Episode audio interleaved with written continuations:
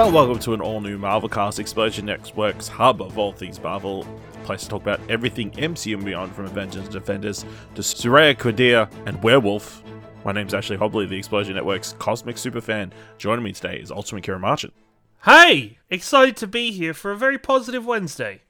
When we're recording this. Okay.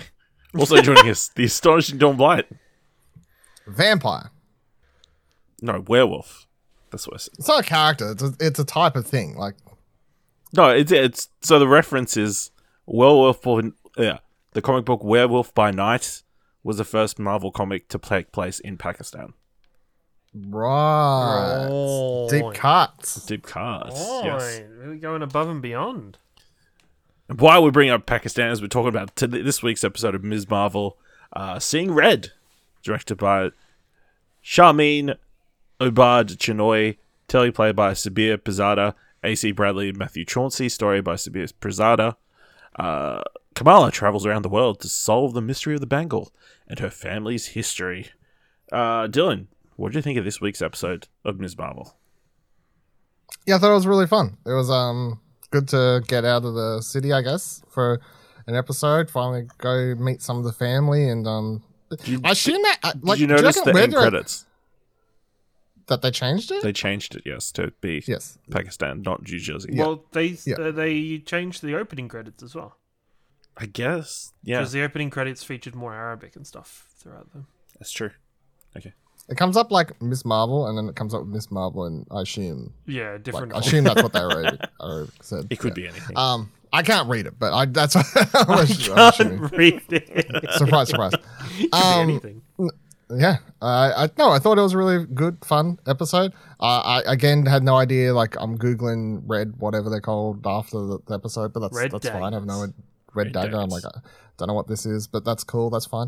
I just enjoyed the overall, just exploring the thought of Pakistan. I don't know if they actually filmed there. It looked like they filmed there. It looked really good. So I don't know if there's any truth to that, but definitely looked like it was filmed on location, or at least. Someone deserves a raise for their production design, but all of that aspect felt really good. And this episode, so it's what's the episode title? Seeing Red. Yeah, it reminded me of Turning Red. I did think that when I turned it on. It was like this the family dynamic, and because you turned into a giant red panda. It was crazy. Yeah, because you turned into a very dumble.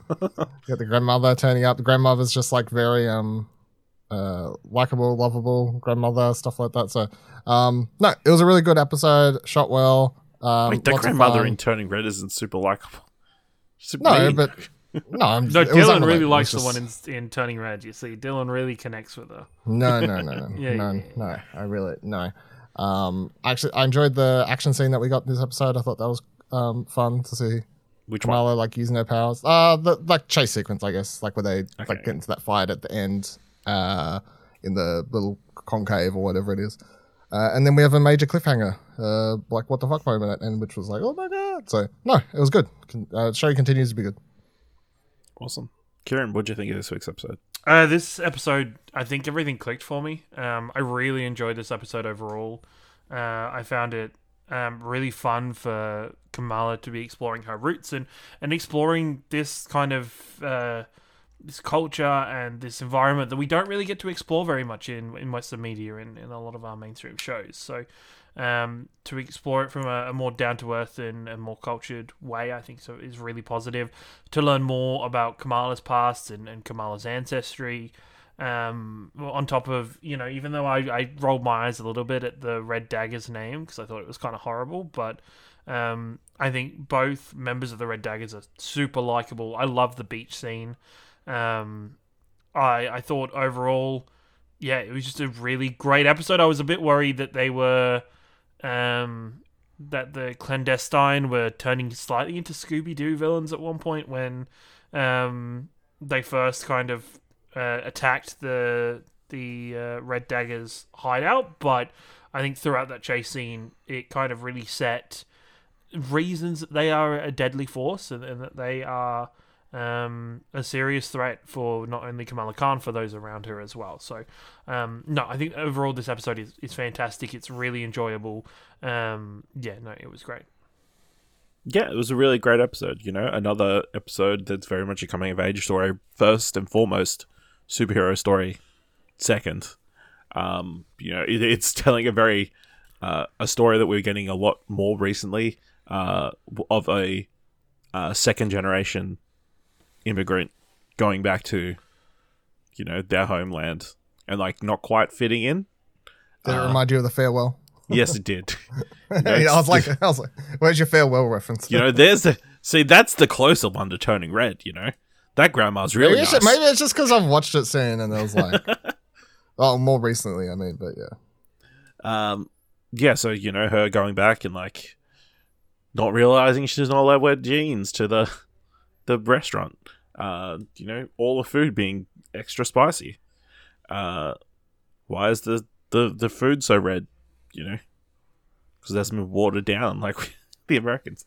But then, yeah, well, obviously we do get a lot of like info dumps about different things and like explaining more about Aisha and the clandestines coming from Noor, or the world is made of Noor. Noom? No, wait. Noor is the energy that is Noor. Like is the veil that separates the two worlds. So that's what I'm assuming her powers is. Mm-hmm. Yeah, correct. She can utilize that. So whether that's tied into the bangle or not, or that allows her to do it, I don't know. But I'm sure we're going to find out soon. I didn't mind the Red Daggers thing, because obviously the character Red Dagger is Kareem, who we meet. He's in the comics. He's called Red Dagger. He is the Red Dagger. Yeah, he's Red Dagger. It did refer to him as, even though they introduced us the Red Daggers, it was then later referred to as, you know, taking on the mantle of Red Dagger, as if it is generally it's a one-person kind of job. Possibly, yeah. I'll just say, too many K names in this verse. Especially when I'm quickly trying to read notes. Kareem is the new guy, new vigilante, and Kamran is the boy, the other Cled, the boy that she was like before, but clearly she also has a crush on him, this guy here, you know. It's going to be a whole love square soon, you know. And then there's her friend Kruno. Yeah, Kruno. Yes, yeah, Kruno. Who knows how that's going to all shake out. But yeah, I really enjoyed the episode. I really liked how she meets Kareem. Like, they're fighting in that train station, having like a big back and forth, and like, how'd you figure out I was American? You're wearing a shirt that says New Jersey. You know, and it looks like she's kind of getting a handle on her powers, like, you know. And then the dagger moment was very funny, of her trying to throw it and just just it skidding across the ground, kind of limply. Yeah, absolutely. Also, like, you know, all the family dynamic stuff was really fun. Mm-hmm. You know, especially getting a glimpse at her mum and grandmother, like having that conversation, like such a true thing for immigrant families, I think, especially ones that have left for another country. Okay. And especially when a lot of cultures are very much more renowned with kind of inviting their elders into their homes to look after them as they grow older. To see that conversation play out very naturally and very normally in this series, I thought is a really nice window into something that I think a lot of viewers aren't going to experience or see in their lifetimes. Absolutely. You know, it was a very sweet moment. Even though it was like kind of sad and depressing that like, she's like, I had to leave the country because you're crazy. It's kind of everybody was bullying me, so I had to leave the country. Yeah, at first she's like, I didn't run away from you. I had to leave because you were causing me to get bullied. Like, but I didn't run away from you. Come live with me now. Just don't be crazy. I mean, no, she was like, oh, you come to America, you can say whatever crazy stuff you want. Nobody cares. It's true. That's very, very true. Yeah, absolutely. You know, and then Kamala and the mum have a sweet moment over toffees, you know. really hard toffees, except for those toffees. Kamala, you got to suck on them a bit. It's a bit like a Werther's Original, you know, or like that kind of toffee where it's not chewy toffee. You don't chew it straight away. Yeah, that's what I was like. I was confused because, like, if I think toffee, I think they're hard anyway, right? So, is this meant to tell me that American toffees are like? Probably. I think you get like that super soft, chewy toffee that's more like It's almost like a gum. Yeah, it's almost like a gum rather than... No, you kind of got to suck on it a little bit and then kind of gum it to death. And then... yeah. Of course, because the Americans want to eat quickly. The spicy food part I could totally relate to as someone who struggles. 100%. I really appreciate the dynamic of somebody... To show my white side. But... Somebody coming from that culture and, you know, you expect people from that culture to be good with curries and good with spices and stuff and it's not, and you would feel like the odd one out in that situation. You would feel inferior. Like, I think that's the thing though. Like, it's a good example of like people sometimes subtle racisms and stuff where they expect, I guess, if you're like Pakistani or whatever, you know, like Indian, anything, you're supposed to like love hot spices, but if you're born in America. Born in Australia, but you know what I mean. Like, but it's like even people have these subtle racisms where it's like, well, you love spices, right? And it's like, no, because I grew up in your fucking culture, not, you know. So yeah, I mean, it's the equivalent of going, hey, all Australians love Vegemite. Yeah, like, if you didn't like shrimp on the barbie, or you know, or that English people like tea, you know, like even though tea's delicious, but they do. But they do. I'm sorry, but the thing I was thinking this whole episode, you know, the whole thing is about Partition. No, what is it? Yeah, the Partition. Partition, you know, and then she has a line that this all happened because these bloody Englishmen decided to make this choice while they leave in the country. I thought, bloody Englishmen ruin everything. Englishman. No. It was a period of history where, you know, the fall of the British Empire and the return of a lot of land to a lot of people, and and then they ruined everything for two countries. They did, and they ruined. You know, it was the bit that gets me is always when they're talking about when the Red Dagger and Kamala are talking about, oh, why is the food this red? And it's like, oh, did you whitewash Chinese food as well because you're American? Yeah. And it's really funny because in English culture, like there's such a thing of England going into different cultured locations, bringing their food into England, but then also being like, can you make this more English, as bland as possible? Like make it just more like butter chicken is a dish invented because of the English. It was invented for English palates and to try and so people in England could eat Indian food and eat their culture and feel like they were doing that when it isn't. It's very much the same of if you go and eat Chinese in England, it is very different to legitimate Chinese. It is just, it's an interesting aspect. So to have that brought forward into this discussion and along with the Partition, I'm actually really excited. I think seeing Kamala at the end of this episode being kind of like transported into the Partition in a vision of some kind. Is it a vision? Oh, she time traveled. I mean, that's like... seeing as we're here, I'm going to, you know... Is she in the... Is it a vision? Did she time travel into the past? Because obviously they highlighted it. Her grandmother said, hey, I got separated from my dad. It wasn't until somebody did the thing with the bangle I saw a bunch of stars that led the way to... I thought she was wearing the bangle. Could be. I thought it as she was wearing the bangle from her mother, and the bangle lit up stars to kind of show her way back. Okay. Like that makes me lean towards more vision.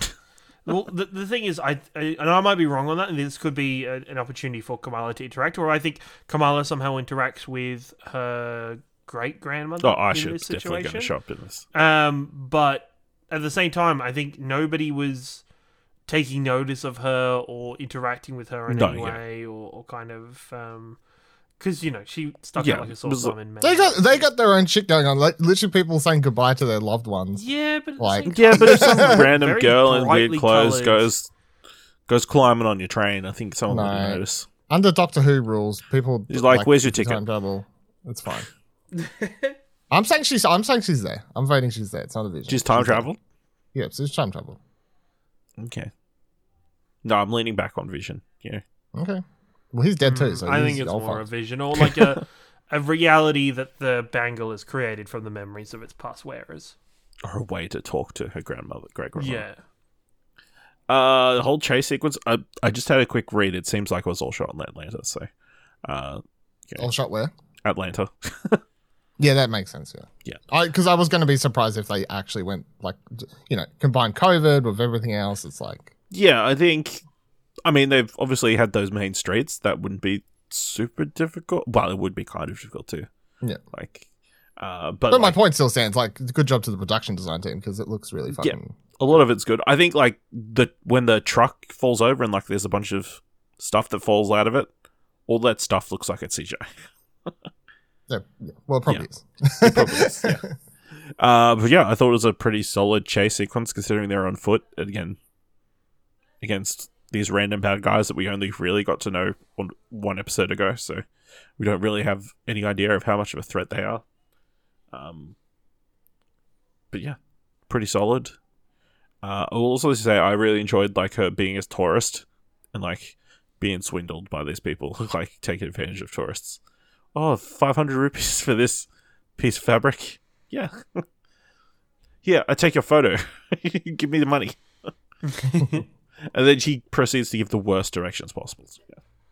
I think that's very much a very... Take another left. And then a smaller right. Like you take like a little small right. Like, and then like sorted left. And then you ask somebody else. Yeah. My favorite thing was like her cousins literally left her like left her alone moment. In a foreign country. Like, that's messed up. They're like, that place is boring as fuck. That place to go. Also, B, the guy was instantly like, you look like you're lost. It's like, yeah, of course she fucking does you.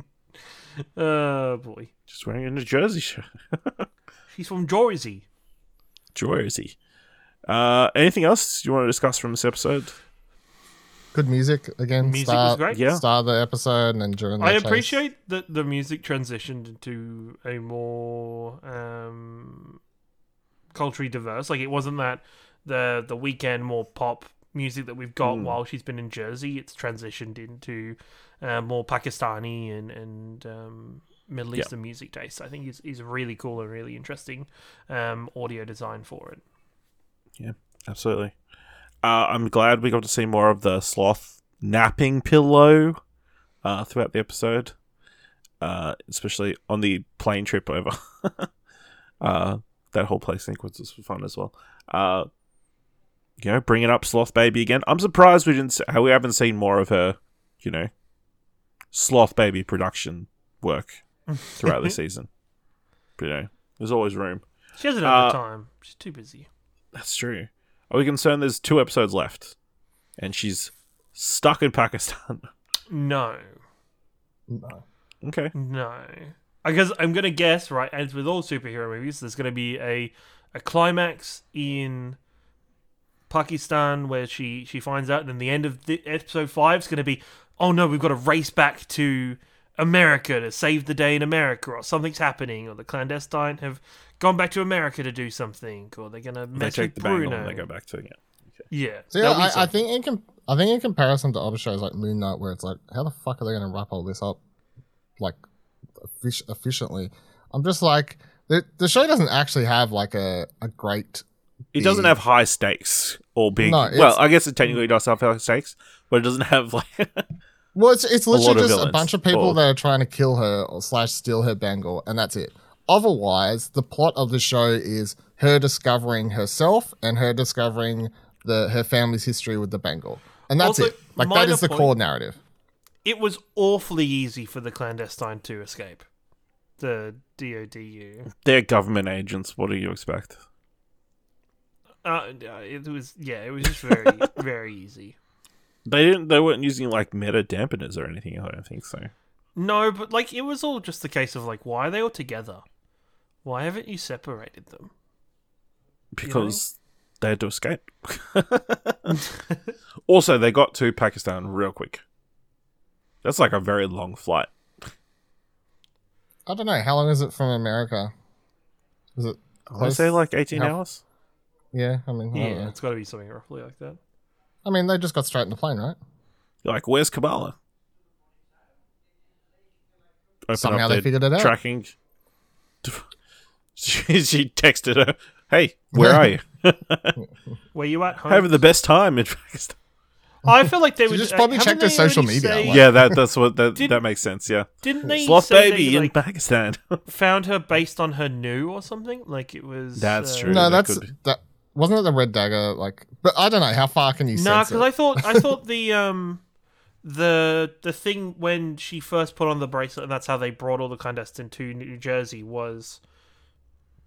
Them seeing an increase of new in the area and stuff. That like would make sense.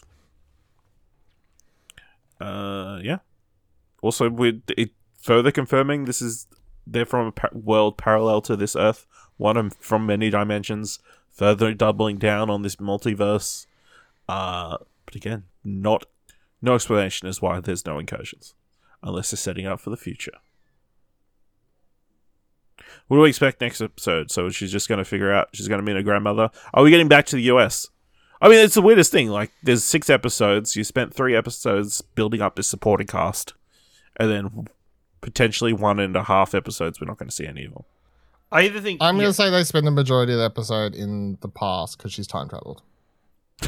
I'm not going to say in the past. So 2 episodes we're not going to see any of this. I'm going to say the first half of this episode will be her talking to her great grandmother. Second half will be dealing with the clandestine in Pakistan, and then going back to America, and then I think the whole final episode takes place in America, with her kind of her reveal of her new outfit and kind of bringing the herself to the forefront as a superhero. Carol Van Captain Marvel comes down last episode. Yeah. Not gonna lie though, this episode also didn't do me any favors in liking her eye mask thing. It was. It just you could tell it was her. Yeah, it was just. It did nothing. Who was that fooling? At least the Red Dagger scarf was like up over most of his face. Over most of his face, he's wearing a mask, like a good boy, being COVID safe. Also, solid. She's right. That's the lair hideout game. It's pretty strong. Behind a bunch of cookers, I want to say, was it? Or just it didn't really help them in the end, though, did it? So no, because they broke the... You don't put, like, a giant glass steam window over the top. There shouldn't be any entrances except the actual entrance. Unless you need a secret exit, but, You shouldn't be getting attacked from above. Alright. Let us know what you thought of this week's episode of Ms. Marvel by going to explosion.com/Twitter or jump into our Discord at explosion.com/Discord. If you want to help us out here at All New Marvelcast, leave us a review on Apple Podcasts or on Podchaser, or leave us 5 stars anywhere you can leave 5 stars, or just tell people about the #1 Australian MCU podcast. You want to. And if you like this episode, thought it was worth $1, head on over to our Ko-fi page at explosion.com/support. Alright, next week, Thor Love and Thunder comes out, so we'll be recording a spoiler cast Wednesday night. So next week's episode of Ms. Marvel will probably be pushed back, but make sure you watch that and join us next time for another All New Marvelcast.